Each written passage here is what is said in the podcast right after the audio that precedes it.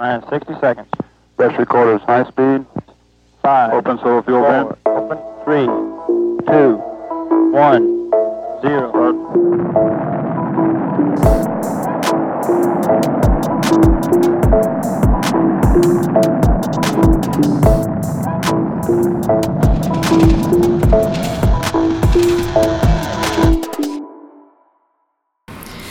I would like to welcome you to a new episode of the podcast series Crossroads. I will be your host today. My name is Zuzana Uhde. Ráda bych vás přivítala v novém díle podcastové série Na rozcestí. Jmenuji se Zuzana Uhda, jsem sociální vědkyně a pracuji na Sociologickém ústavu Akademie věd České republiky. Podcast Na rozcestí je produkován ve spolupráci mezi Alarmem a výzkumným programem Globální konflikty a lokální souvislosti strategie AV21, která je financovaná Akademií věd ČR. Do podcastu zveme sociální vědce a vědkyně, kteří se ve své práci věnují aktuálním tématům našeho globalizujícího se světa. Dnes je mi potěšením přivítat Sylvie Tamále, která je profesorkou práv na Makerere univerzitě v Kampale, kde mimo jiné jako první žena zastávala pozici děkanky. Na Makerere univerzitě také vedla vědecký projekt Gender právo a sexualita. Tamala je vůdčí africkou právničkou, vědkyní a feministickou aktivistkou. Za svou akademickou práci i za boj za lidská práva marginalizovaných skupin získala mnoho ocenění. Je spolueditorkou časopisu Feminist Africa a byla hostující profesorkou na mnoha akademických institucích po celém světě. V roce 2021 obdržela čestný doktorát v oboru práv z Pretorijské univerzity v Jihoafrické republice. V roce 2022 za svou poslední knihu Decolonization and Afrofeminism získala cenu sekce feministické teorie a genderu Mezinárodní sociologické asociace. Vítám vás. Moc děkuji, Zuzano, za takový detailní úvod. Jedna malá oprava. Minulý rok jsem odešla do důchodu, takže už nejsem na Makerere univerzitě. Thanks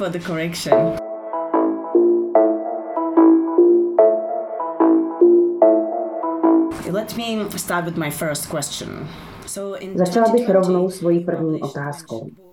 V roce 2020 jste publikovala již zmíněnou knihu Decolonization and Afrofeminism, která propojuje feministické a dekoloniální myšlení a přichází s ambiciozní kritickou analýzou propojenou s návrhem na dekoloniální a do budoucna zaměřenou rekonstrukci vědění, institucí a společenského života v Africe. V knize píšete, a zde cituji, Africké feminismy byly vždy mezi mlínskými kameny západního vlivu a nadvlády na jedné straně a africkým relativismem a znevažováním na straně druhé. Vaše kniha je ale skvělou odpovědí těm, kteří považují feminismus a emancipaci žen za nekompatibilní s původním africkým věděním, nebo kteří dekolonizaci chápou jako návrat k nějakému mytickému předkoloniálnímu období. Mohla byste našim posluchačům a posluchačkám osvětlit vztah mezi feminismem a africkým věděním? Jak předejít tomu, aby se idea původního vědění stala novou hegemonií? A jak propojit feminismus a dekolonizaci jako politiku budoucnosti? Now, like, like all other aspects of African lives, the ideology behind knowledge Jako všechny jiné aspekty života v Africe, tak i ideologie prostupující, utvářející a určující praxi afrického feminismu je zásadním způsobem ovlivněna kolonialitou. Kolonialitou tady mám na mysli odkaz kolonialismu, který změnil naše myšlení, logiku i chápání světa. Tato kolonialita přeformulovala místní pojetí morálky, chápání genderu, sexuality, rodiny a tak dále. Například hodně afrických kultur poskytovalo prostor pro sexuální nevyhraněnost a fluiditu. Když přišli kolonisté, začali zavádět své rigidní genderové ideologie, které měly za cíl udržovat v chodu heteropatriarchální kapitalistický systém. Jinými slovy, pro imperialisty bylo zásadní plně integrovat Afriku do globální vykořišťovatelské ekonomiky.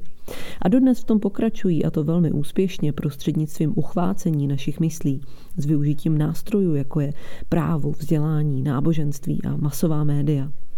Rozvedu, co tím mám na mysli. Svým trváním na binárním paradigmatu genderu Imperialisté zajistili, že neplacená práce žen v takzvané soukromé sféře zajišťovala reprodukci a životní úroveň těch, kdo pracovali v takzvané veřejné sféře. Takto ženy přispívaly kapitálu a kompenzovaly nízké mzdy mužů.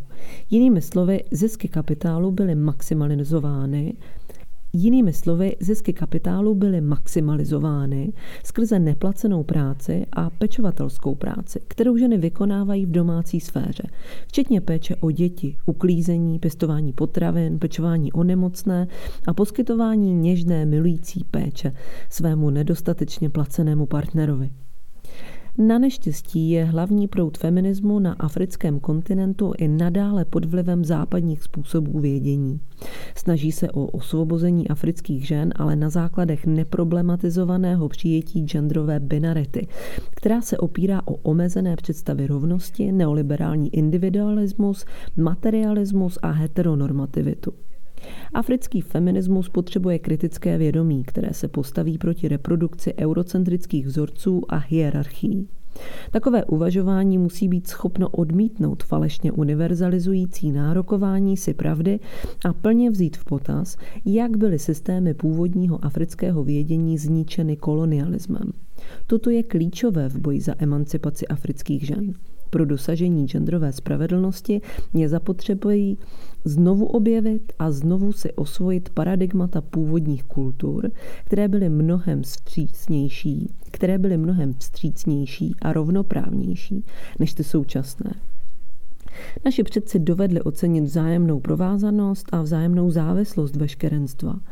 Velmi dobře chápali, že já jsem, protože my jsme – to je africký koncept Ubuntu, který odkazuje na solidaritu a spiritualitu, zahrnující vazby na druhé, na komunitu a na přírodu. Nakonec to byla trochu dlouhá odpověď, nicméně krátká odpověď na naši první otázku ohledně vztahu feminismu a afrického vědění je tato – Africké vědění poskytuje africkým feministkám a feministům způsob, jak myslet mimo zažité rámce a otevírá prostor pro kritiku západních liberálních hranic, které určují v úvozovkách dělání feminismu. Doufám, že je to srozumitelné. Africké vědění dává naší realitě smysl na hlubší úrovni. Dává význam naší práci a našim životům jako africkým feministkám a feministům. They fully understood that I am because we are, you know.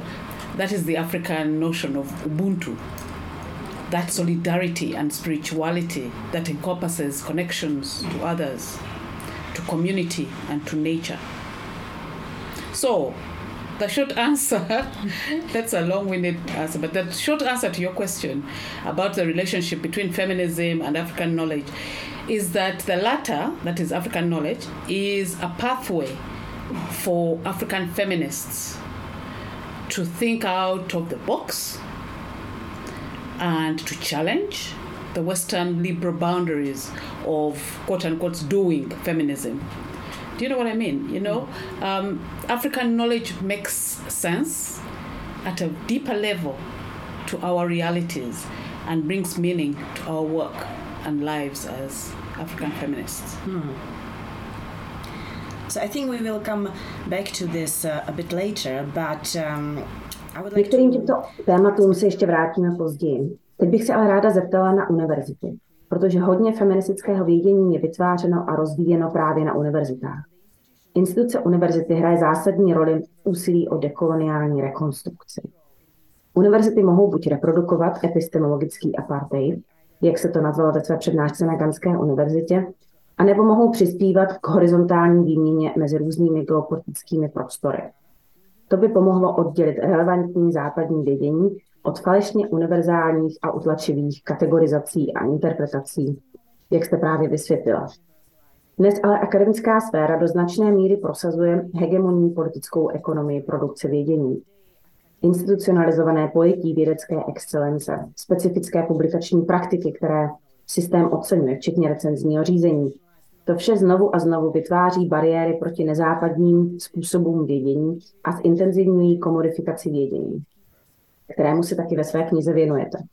Závislost na externích projektových financích pro výzkum vede k tomu, že je neustále potvrzováno západocentrické rámování výzkumu a definování vědecké agendy a otázek, které si klademe. Vědci a vědkyně každodenně čelí kariérním tlakům, které je nutí podřídit se tomuto geopoliticky vychýlenému způsobu hodnocení akademické práce. Například, jaké publikace v jakém časopise jsou považovány za excelentní, jaká výzkumná témata mají vůbec šanci získat finanční podporu a tak dále. Takže bych se vás ráda zeptala, co je podle vás ve světle těchto institucionálních omezení nejpalčivější dekoloniální výzva pro genderová studia na půdě afrických univerzit. Je vůbec možné v takovém neoliberálním univerzitním prostředí usilovat o změnu a dekolonizaci univerzit samotných? Oh, you know what, Suzanne? I, I hesitate to give varying weights to the numerous decolonial challenges Víte, Zuzano, jsem spíš opatrná s tím, abych přepisovala různou míru závažnosti různým dekoloniálním výzvám, kterým v akademické sféře čelíme. Ale kdybych přeci jen musela, tak bych řekla, že asi největší výzvou je odnaučit se koloniální ideologii. V tom dnes selháváme. Znovu se naučit africkému vědění. To je ta největší výzva. Je to právě naše neschopnost odhodit dominantní způsoby racionality, hegemonní diskurzy a praktiky, které se pro většinu Afričanů a Afričanek za tu dobu staly v uvozovkách selským rozumem a které pro ně nedělají nic jiného, než že udržují v chodu stávající společenské nerovnosti. Dokonce i na přednáškách genderových studií narazíme na profesora, který používá argumenty založené na koloniální logice, nebo dělá výzkum, který je postaven na epistemologických předpokladech, vycházejících z dualistických a objektivistických postojů a nebo z postojů, které oceňují západní světonázor, vycházející z hebrejské křesťanské kultury, která například přes genderovou spravedlnost staví tolik ale, nicméně a kdyby. Mnoho programů genderových studií na africkém kontinentě se například vůbec nevěnuje otázkám sexuality nad rámec reprodukčních práv a sexualizovaného násilí. Dalších otázek se vůbec nedotknou. Takže třeba nemluví o ženách, které se vymykají koloniálnímu genderovému systému. Jde třeba o transgender lidi nebo o otázky různých sexuálních norem a neheteronormativních ideálů. Obrovskou výzvou pro genderová studia na africkém kontinentě je tedy propojit feministické, postkoloniální a dekoloniální pohledy v našem porozumění genderové spravedlnosti. Je opravdu zapotřebí, abychom procitli. Mladí dnes říkají, abychom byli velmi woke, abychom byli citliví k otázkám, které se týkají koloniality. Therefore, I would say that there is a huge, huge challenge for our gender studies programs on the continent to combine feminist and post-colonial or decolonial lenses, you know, in our understandings of gender injustice. We really need to to be to use a, a term that uh, is a favorite of youth to be very woke to be woke or alert you know to issues of coloniality hmm. but if i may push um, a little further on this because i see this like an everyday contradictions that the scholars at the universities face. bych se ale ještě vrátila k těm rozporům. Vidím tam totiž každodenní rozpor a tlak na vědce a vědkyně, kteří se musí podřídit podmínkám práce, které sebou ale nesou určité předpoklady a kategorizace, jak jsme o tom teď mluvili. Ale zároveň by měli usilovat o odnaučení se těchto koloniálních vzorců myšlení a produkce vědění. Big contradiction here. I think what I'm saying is these institutions, including education, including higher education, ano, je to velmi rozporuplné. Co tím chci říct je, že celý tento systém od školek po instituce vyššího vzdělání je zapotřebí změnit. Je zapotřebí ho změnit nejen způsob, jakým učíme, ale taky obsah, který vyučujeme a způsob ohodnocování. Například, když dnes chcete učit dekoloniální obsah dekoloniálním způsobem, tak pravidla a politika univerzity to velmi stěžují.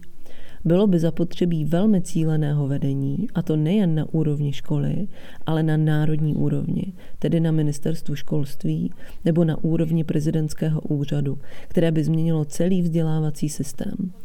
Je smutné, že i po 60 letech, po získání nezávislosti, vidíme pořád ten samý systém, který neměl nikdy rozvíjet naši kreativitu nebo kritické myšlení, ale byl a stále je jenom o nekonečném memorování a šprtání.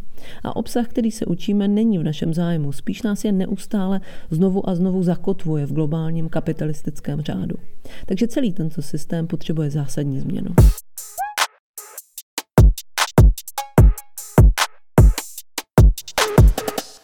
So let me come back to the notion of sexuality you mentioned earlier. Uh, it's actually in, in your long-term research, you you focus on issues of sexualities and coloniality of gender. Je to problém celého systému, souhlasím. Ráda bych se ještě vrátila k sexualitě, o které jsme mluvili před chvílí. Ve svém výzkumu se dlouhodobě věnujete různým formám sexuality a kolonialitě genderu. Původní africké chápání genderu bylo podle vás fluidnější. Binární interpretace genderu a negativní postoj k nekonformní sexualitě je až produkt koloniální konstrukce reality, jak jste už zmínila. Přijde mi ale zajímavé, že například dnes v Ugandě je ochrana LGBTQ plus menšin považována za dovoz ze západu. Můžete našim posluchačům a posluchačkám vysvětlit, tento rozpor a váš historický pohled na africké chápání sexuality genderu. Mm. Well, I, I, think you know I've already yeah, touched on the, mm, these African yeah. notions of gender and sexuality, which are more fluid, more pluralistic, and accommodative. But historically, what happened was that Už jsem zmiňovala africké koncepce genderu a sexuality, které jsou fluidnější a vstřícnější, ale historicky vzato můžeme říct, že imperialisté ukradli to, co já nazývám software našich mozků a přenastavili naše myšlení i hodnoty. Úplně nám zničili naše duševno. A jak píšu ve své knize, Afričané a Afričanky se musí vrátit do historických análů a znovu najít sebe samotné. Nebo jinak řečeno, znovu si vytvořit kritické vědomí a nabít důstojnost. Takže například ve většině Afriky biologické pohlaví nesplývalo s ideologickým genderem. Relativní flexibilita původních genderových systémů umožňovala ženám plnit tzv. mužské role ve smyslu autority a moci nad druhými. A protože tyto role nebyly rigidně maskulinní ani feminní, tak okolo překračování genderových pravidel neexistovalo žádné stigma. Existuje tolik příkladů podobného ohýbání genderu od nubijských Otoro po Tanala a Bara na Madagaskaru nebo Konco a Amhara v Etiopii po Wolof v Senegalu a mnoho dalších. V Ugandě mezi Langy existuje alternativní gender. Mohli bychom říct feminních mužů, který je znám jako Odoko Dako, který byl plně uznán a přijímán. Mohli si brát jiné muže za manžely a také plnili spirituální a kulturní role. Další prvek ve většině afrických kosmologií je, že mrtví přesahují spirituální svět a žijí v našem světě jako v uvozovkách živí předci. Předci mohou využívat pro své působení jakékoliv živé tělo, nehledě na pohlaví. Tomu se říká v uvozovkách být posedlý. Proto ekvivalenty západních sekulárních pojetí transgenderismu a homosexuality nebyly v africkém ontologickém a epistemickém rámci nijak nemyslitelné. Jak je třeba vidět u Sankoma v jeho Africké republice, ti mají zcela plný transgender status. Transgender v uvozovkách pro nedostatek jiného termínu. A jde pouze o jeden z příkladů toho, o čem mluvím. A teď, jak jste se ptala na ten zdánlivý rozpor mezi importem ze západu, jak homofobie na jedné straně, tak obrany homosexuálních práv na straně druhé, to jde lehce vysvětlit. Obrana práv LGBT Q+, na západě je výsledkem dlouhého boje queer aktivistů a aktivistek, jako byl například Harvey Milk v 70. letech minulého století nebo Marsha P. Johnson v 80. letech. Ale všichni dobře víme, že i dnes se na západě gay lidé stávají terčem pravicové mobilizace, která se často pokouší zrušit práva, která si gay lidé vydobili. Stačí se podívat na počet států v USA, které se pokoušejí prosadit legislativu, která má zrušit různá vítězství LGBTQ plus komunit na federální úrovni. Antiqueer boj je ve své podstatě mezinárodní. Jediný rozdíl je v tom, že na západě začaly boje za práva v porovnání s Afrikou či postkoloniálním prostorem dříve a proto také zaznamenali dosud více úspěchů než třeba v Africe. Homofobie je pouze jednou z mnoha problematických realit, které za sebou zanechal kolonialismus a které se v Africe pokoušíme vyřešit. Takže já to jako rozpor vlastně nevidím, protože homofobie na západě i nadále existuje a LGBTQ plus lidé i nadále musí bojovat za svá práva. Více bitev než my dosud vyhráli proto, že jejich hnutí je starší než to naše. And the LGBTIQ movement in the West is still struggling. They've they've um, won more victories, as I've said, than we have because their movement is older than ours. Mm. Yeah. So would you say that actually it is a part of this, um, you know, colonial attack on on the psyche or mind, because. Uh, Jinými slovy tedy můžeme říct, že homofobie je součástí koloniálního útoku na psychiku a mysl. Mně totiž přijde zajímavé, že první homofobní zákony byly v Ugandě zavedeny v období kolonialismu, jako koloniální zákony. Dnes jsou ale považovány za vlastní součást ugandské kultury. That is that is that is what I was talking about yeah. earlier. That we need clarity on these col- colonial, you know, what they did, what they, they they did to our minds, how they changed our ways of thinking. We really need to undo, you know, mm. the, these. I think it's it's it's a responsibility of decolonial scholars Ano, to je přesně to, co jsem zmiňovala. Potřebujeme si vyjasnit vše kolem koloniality jak koloniální systém zmínil naše mysl, naše myšlení a musíme se to odnaučit. Podle mě je toto odpovědnost dekoloniálních vědců a vědkyň, aby zvýšili povědomí o nedokončeném procesu dekolonizace, ve kterém Afrika musí pokračovat. Měli by jasně ukázat provázání neoliberalismu a neokolonialismu, nerovnosti a populismu a všech těchto špatných izmů a fobií. Je to právě takové úsilí, které bylo hnací silou falistických hnutí jako Fees Must Fall nebo Roads Must Fall, které vypukly na jeho afrických univerzitách v roce 2015. Studující, aktivisté a pracující se dožadovali dekolonizace vzdělání, které by bylo zadarmo. A to je to, co potřebujeme. To je také jeden z důvodů, proč jsem napsala svou knihu a proč jsem ji věnovala studentům a studentkám. Potřebujeme tyto souvislosti vyjasnit. Máme klapky na očích, máme je zamlžené, nevidíme věci jasně. Například tady v Ugandě byly na začátku roku děti ze základní školy nahnány do ulic a křičeli nechceme homosexualitu. Oni ani nevědí, co vlastně křičí a některé z nich mohou být gejové a lesby. Taková mentalita je strašně robotická, musíme se z ní probudit. Naše mysl je pořád kolonizovaná. But it is that kind of mentality that, you know, we, we, continue to be very robotic, mm. you know. So we, we really need to wake up. And and uh, we are still colonized in that way. Our minds are very much still colonized. Well, let me now turn to development policies, which actually also kind of directly impact uh, this. Uh, Ráda bych se teď zeptala ještě na rozvojovou politiku, která má přímé dopady na to, o čem tady mluvíme. Kritizujete provázání feminismu a rozvojového průmyslu, protože to nahrává depolitizaci a byrokratizaci genderu. Toto propojení vede k tomu, že témata určují mezinárodní donoři, poskytovatelé grantů. To je označováno jako proces NGOizace feministického aktivismu, který v důsledku odsouvá témata sociální spravedlnosti na vedlejší kolej. Dnešní převaha tzv. rozvojového feminismu, jak ho nazývá Amina Mama, je nezamýšleným důsledkem závislosti na donorech a projektovém externím financování. Je to ale taky nedílnou součástí kapitalistické rozvojové politiky, která záplatuje jednotlivé dílčí problémy systému bez toho, aby řešila strukturální příčiny špatného ekonomického vývoje na africkém kontinentě. Takže se chci zeptat, jak vidíte vztah mezi feminismem a rozvojem.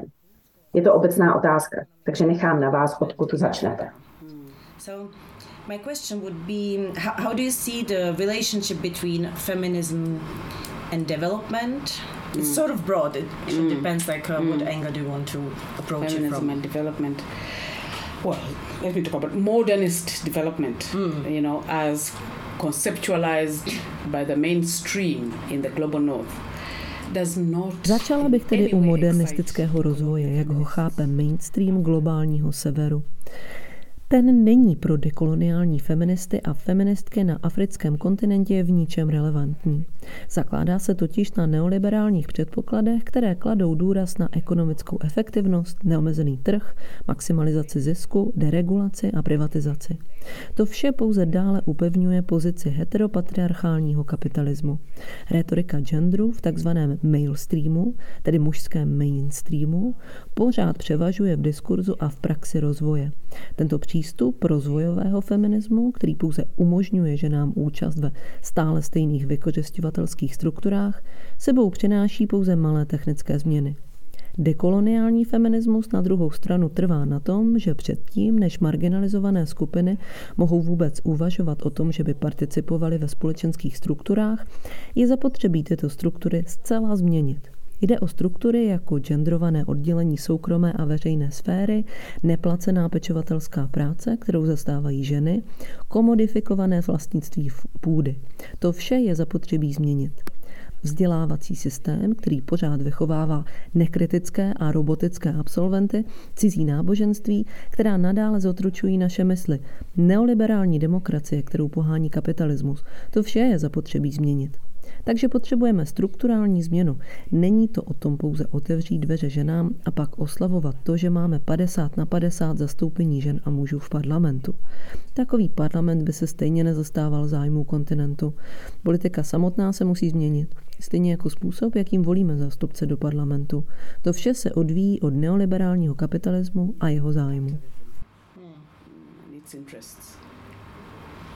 And do you agree that uh, this, uh, what we, we can call developmental feminism, is. A souhlasíte s is tím, že dominant? rozvojový feminismus je na africkém kontinentě převládajícím feministickým hlasem? Yes, because you know, as I've as I've said, um, decolonial understanding, so decolonial appreciation of Ano, protože, jak jsem říkala, dekoloniální myšlení a chápání je v Africe stále ještě velmi omezené a je třeba uvědomovat si a pochopit dekolonialitu ve smyslu odmítnutí neoliberálního modernistického rozvoje, který je vyučován ve školách a na univerzitách. Musíme začít tím, že si uvědomíme politickou ekonomii dekoloniálního rozvoje, abychom mohli začít vyučovat a realizovat rozvoj, který je skutečně v Africe zapotřebí. Bohužel většina lidí, kteří řídí naši ekonomiku, včetně bank, bankovních manažerů a ředitelů korporací, má vzdělání ze západu a pokračují v praxi, která naše ekonomiky stahuje pořád směrem ke geopolitické nerovnosti.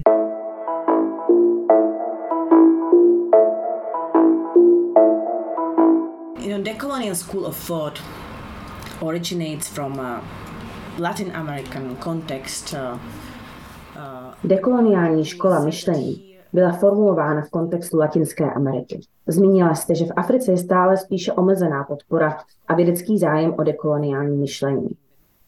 Vidíte v Africe formující se školu dekoloniálního myšlení jako nový přístup ve společenských vědách a výzkumu?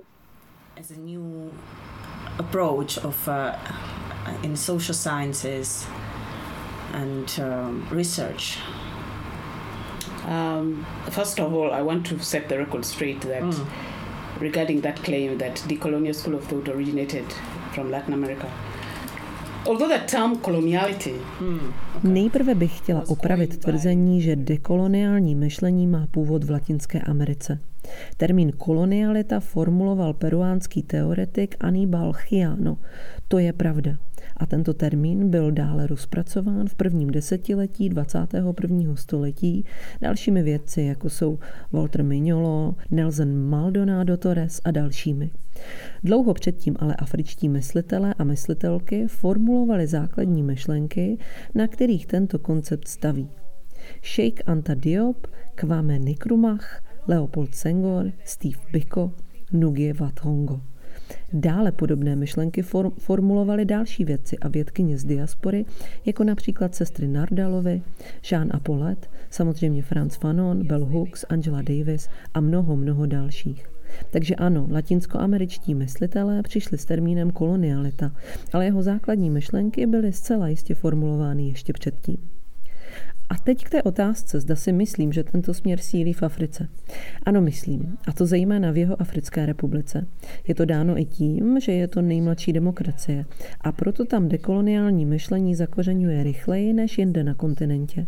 Myslím, že dnes najdete mnoho studentů a studentek, mladých lidí, kteří čtou Fanona, blogují o různých problémech a tématech a třeba to nenazývají kolonialitou, ale týká se to různých aspektů koloniality. Nejsem si ale jistá, že můžeme říct, že se, že se dekolonialita stala populární ve školách a na univerzitách. Myslím, že ne, protože jde o pomalý proces. A proto je zapotřebí toto uvědomění akcelerovat a vytvořit z dekoloniality v podstatě něco jako nové náboženství. Um, goes deeper in, into this uh, decolonizing of concepts because you are also critical of the concept of gender equality. Moje další otázka míří dál k dekolonizaci konceptů. Vy sama jste kritická ke konceptu genderové rovnosti, který pak stavíte proti mnoha vrstevnatému konceptu genderové spravedlnosti. Odkazujete na vztahovou ontologii, etiku a ekologii, a to zvláště v kontextu žité zkušenosti většiny afrických žen. Vaše kritika je ale podle mého názoru inspirativní i v jiných geopolitických kontextech. Mohla byste vysvětlit váš kritický postoj ke konceptu genderové rovnosti a nastínit návrh, jak alternativně směřovat k genderové spravedlnosti? Hmm. Well, the, the concept of gender equality is problematic for Africans at several levels. Genderová rovnost je v africkém kontextu problematická na několika úrovních. Za prvé, některé přístupy rovnost konceptuálně opírají o stejnost nebo ekvivalenci, což je pro mnohé Afričany a Afričanky nepřijatelné. Takové odcizující a reduktivní pojetí rovnosti prostě nesouzní s jejich chápáním spravedlnosti. Mnohé ženy sami sebe nechápou jako totožné s muži. Spíše to vidí tak, že se doplňují. Volají tedy po zrušení systematické nespravedlnosti, která pošlapává jejich důstojnost a hodnotu jejich existence jako žen. Nejde jim ale o to být stejné jako muži. Tento světonázor se zakládá na komplementaritě a rezonuje s africkými hodnotami, které jsou spojeny s koncepty jako je Ubuntu, spíše než s konceptem genderové rovnosti. Za druhé, genderová rovnost je zakotvena v liberálně koncipovaném systému lidských práv. Lidskoprávní agenda je podle mě příliš provázána s neoliberálním kapitalismem a s jeho cynickou a všude přítomnou vládou. Když například privatizujete vodu, což se hojně děje, tak jak se pak můžete u stejné vlády dožadovat svého práva na vodu? Lidská práva jsou podrobována neoliberálnímu kapitalismu.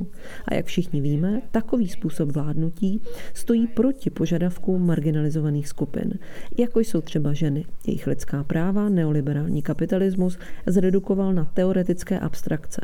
Africké společnosti měly své vlastní kulturní způsoby pro vypořádání se s nerovností a ty byly mnohem efektivnější než nějaká abstraktní práva, jako třeba genderová rovnost.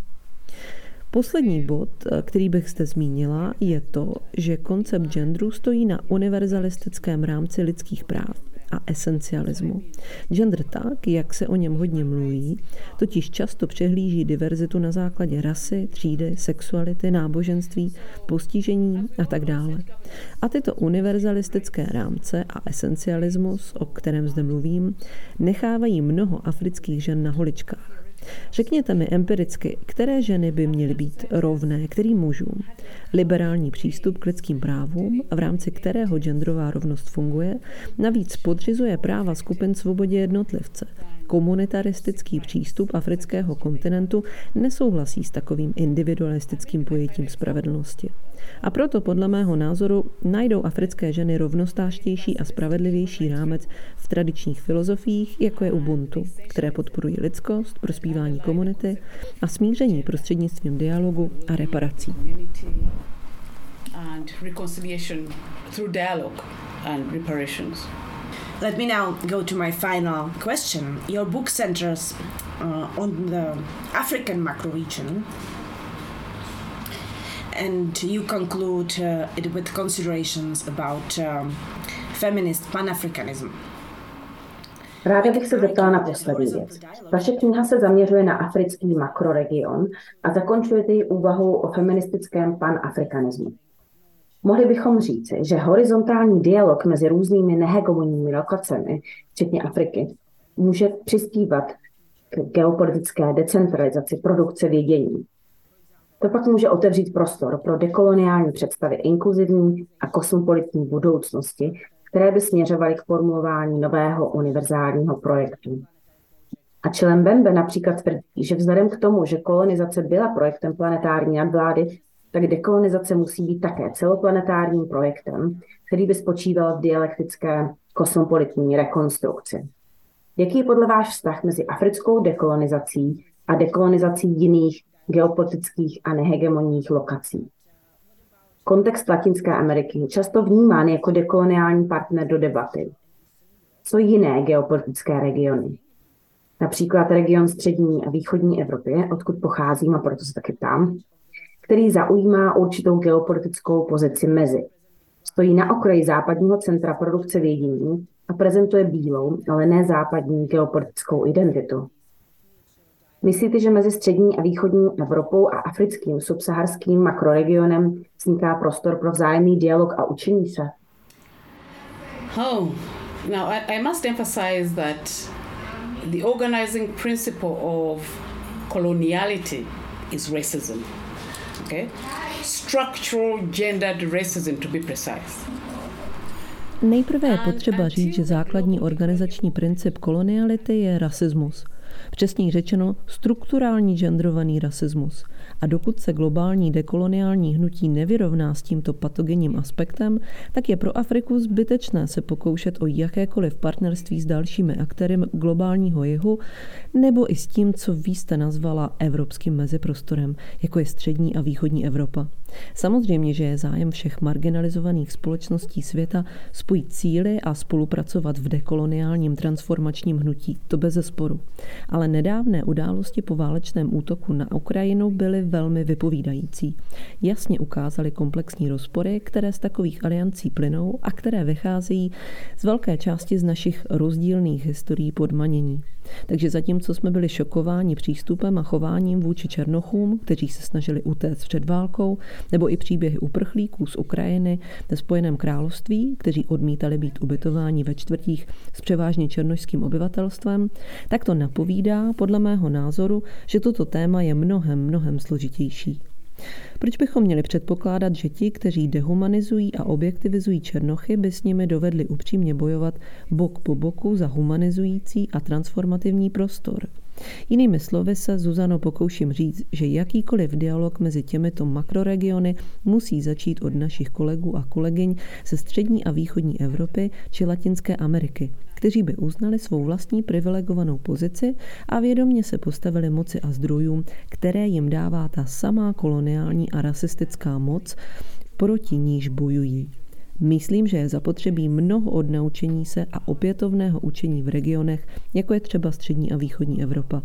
Dynamika rasových předsudků je klíčovým intersekcionálním tématem, které má zásadní dopad na možnost podobných aliancí.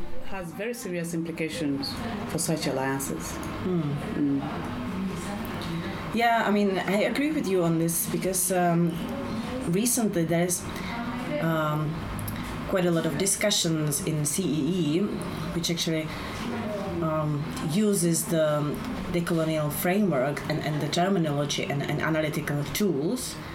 V tomto s vámi nemohu než, než souhlasit, protože v poslední době dochází k mnoha diskuzím ve střední a východní Evropě, které využívají dekoloniální rámce, terminologii i analytické nástroje, ale občas je zde riziko, že tento přístup nereflektuje privilegovanou pozici která se s touto bílou, ale nezápadní identitou pojí. Takže souhlasím, že zapotřebí toto nejprve kriticky zpracovat jako základ pro jakýkoliv plodný dialog. Na samotný konec našeho rozhovoru bych se ráda zeptala ještě na vaše plány. Na začátku jste zmínila, že jste odešla z univerzitní půdy do důchodu, a tak se chci zeptat, jaké máte teď v profesionálním životě další plány. In your professional life? Oh, I have a list of must do's that I've things that I've always wanted to do but had no time when I was still um, institutionally employed.